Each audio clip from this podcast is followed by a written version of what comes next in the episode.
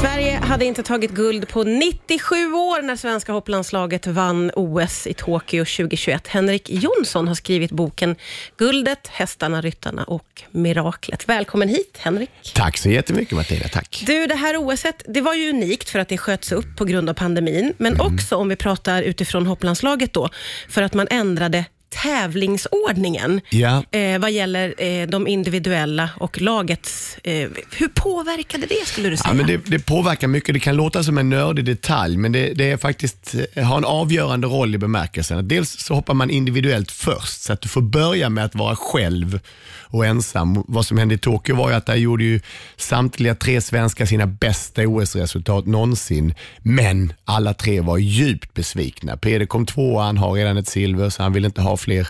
Henrik von Eckermann fyra, Malin femma. De var alltså första och andra förlorare.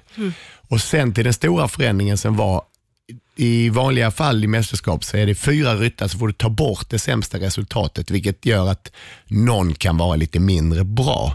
Men på detta olympiska spel så var det tre ryttare, allt räknas och det gör ju den här sporten så djävulsk i det att i varje bom, i varje hinder, där vilar hela misslyckandet för hela laget. Ja.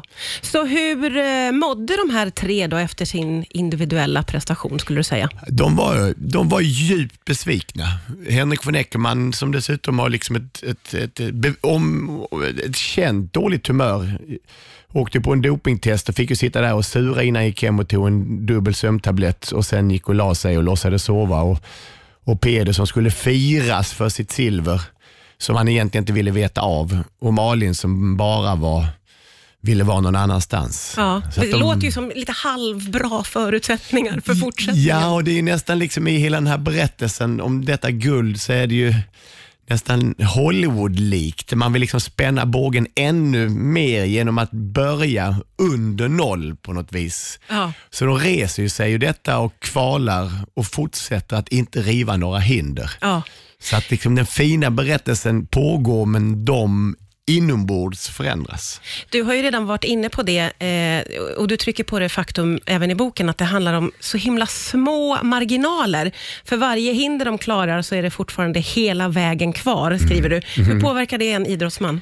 Det påverkar en idrottsman i det att man får aldrig titta förbi mållinjen men du ska ta dig dit. Och Det svåra med det är ju att i ridsport då att, att rida planerat men att inte föregå handlingarna utan nu ska jag rida på Man ska vara här och nu. Liksom. Ja, extrem, extremt. Men du måste också veta att när du tar av upp mot ett hinder så måste du vända dig mot nästa hinder i luften så att du vet var du ska då någonstans. Och där är ju det, det svåra, det svåra med all idrott, att vara exakt i stunden Ja. men också veta vad du ska göra. Den rörelsen jag gör nu, den ska leda till någonting, till nästa stund som jag måste vara, vara närvarande i. Och i alla idrotter, den som är avslappnad är också den som får ur sig all kraften. Så det är också en, en väldigt fin motsatsförhållande. En boxare som tar i med spänd knutnäve, det blir inget hårt slag, men är du avslappnad och slår igenom ditt slag, då gör det ont att få den i ansiktet. Ja, idag är det Henrik Jonsson som gästar, aktuell med boken Guldet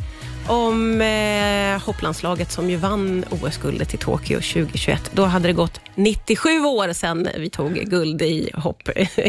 det, är lång- det är en lång tid. Du, ehm, eh, du skriver, eh, du återkommer hela tiden i boken till den tryckande hettan. Ja. Det, man känner att man är nära värmeslag när man läser boken. Hur var det där? Alltså hettan är ju liksom, den kommer ju utifrån och in på ett sätt så att helt plötsligt är, är du liksom varm inombords. Det är lite som betongväggar.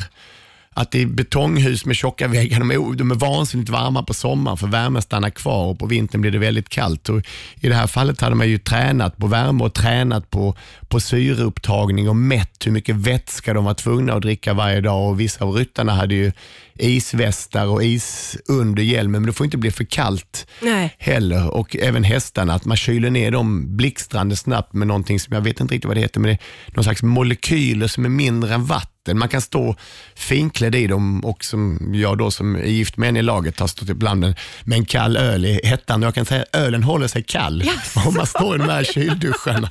Väldigt bra, även om du har din fina skjorta på dig. Ja, ja, ja, vad intressant. Men Ja. det där måste ju verkligen ha påverkat allt som skedde också. Ja, det gör det ju. Man blir ju mjukare av värmen, men du blir också väldigt trött av den och du kan ju också av hetta börja ta dåliga beslut. Folk Ja. kan ju bli irriterade mycket mer och så vidare. Så att, men de hade tränat även på det. De hade tränat på hetta, de hade Ja. tränat på att kasta is på hästarna, de hade tränat på att ge dem kyllera. De, de visste vad det skulle vara för underlag från lastbilen till, till stallet för att man måste försöka kontrollera allt man kan kontrollera när man ska utsätta sig för det okända, vilket då är en bana på 14-16 Det spår. där var nyheter för mig när jag läste boken och blev varse om hur oerhört man förbereder sig på varenda plan. Eh, Hur, hur var det att leva med någon som gick igenom alla de där förberedelserna? Ja, men i, i, i Malins fall så är det ju väldigt mycket hon vill ju gå på känsla, hon vill inte bryta ner och intellektualisera så mycket. Jag har försökt skildra det också i, i boken för jag är så fascinerad över hur tre människor kan, kan ta sig an samma uppgift på så olika sätt. Med, med Peder som, som går väldigt intellektuellt tillväga, läser böcker. Hur ska jag känna när jag är där? Hur kommer jag må när det väl är dags att avgöra? Peder vet ju om att han ska rida sist, så vid ett avgörande så är det hans uppgift. Och Henrik von Eckermann måste veta om att han kanske inte har den stora talangen, så han måste jag kan vara bra på allting annat runt omkring så jag måste förbereda mig på varenda sak. Så att, alltså, det är mindre än ett år kvar till nästa OS. Det är ju juli, augusti nästa år.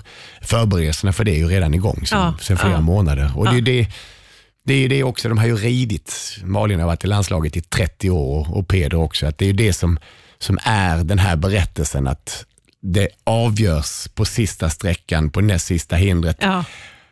Och man måste våga riskera allt när man är där så att man inte tänker, ja, nej, med de här förberedelserna är det verkligen värt alltihopa. Utan du ska vara så förberedd, så förberedd så att när det väl är dags så ska du bara kunna släppa allt. Ja, och det gick ju ganska bra. Vi ska Henrik Jonsson gästar Aktuell med boken Guldet, Hästarna, Ryttarna och Miraklet. Och vad har du för personliga minnen av den här dagen då när allting till slut klaffade och det blev ett guld? Ja, de, de starka minnena är att, att eh, jag kommenterade eh, tv-sändningen och mm, tillsammans med Linda Hed att, att vi pratade om att vi måste liksom, vi måste också sikta mot ett guld för vi har aldrig haft ett bättre läge och jag hade kontakt med ryttarna, vi fick och pratade med dem och så vidare. Det, det var det enda som gällde så att även, det är ju en tag under den här dagen Hela boken utspelar sig bara sista dagen när Sverige faktiskt har rivit två hinder, Peder 1 och Malin 1, när man inte längre leder.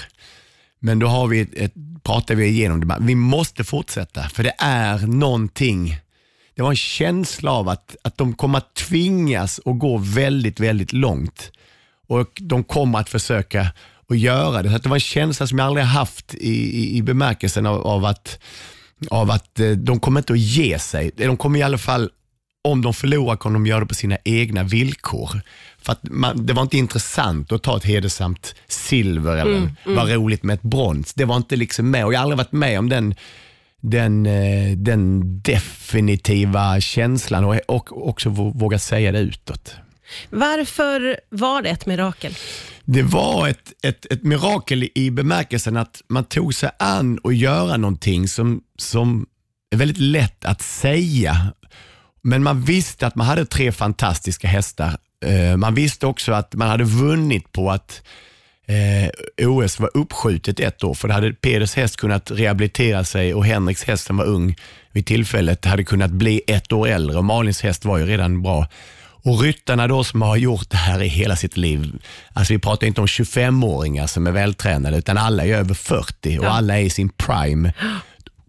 De har all erfarenhet som krävs, de har hästarna och de vill så gärna ha det här guldet. Så att Miraklet i sig är inte att de ville det och, och att de skulle eller, eller att de hade dagen, utan miraklet är att de ställdes inför alla svåra prov som finns i en idrottstävling. Dels att de hade varit i omhoppningen individuellt, vilket gjorde att de hade ridit en runda extra än alla andra. Så att de fick liksom gå hela, hela, hela vägen och sen till slut så avgörs det liksom på ett, ett språng. Så miraklet är att de lyckades göra någonting, men de var tvungna att, att pressas ut till yttersta. Det är som att man får vara en liten fluga som är med när man läser boken. Väldigt spännande. Jag drogs in i den. Tack snälla Henrik Jonsson för att du kom hit idag. Vad glad jag blir när du säger så. Tack så jättemycket Martina.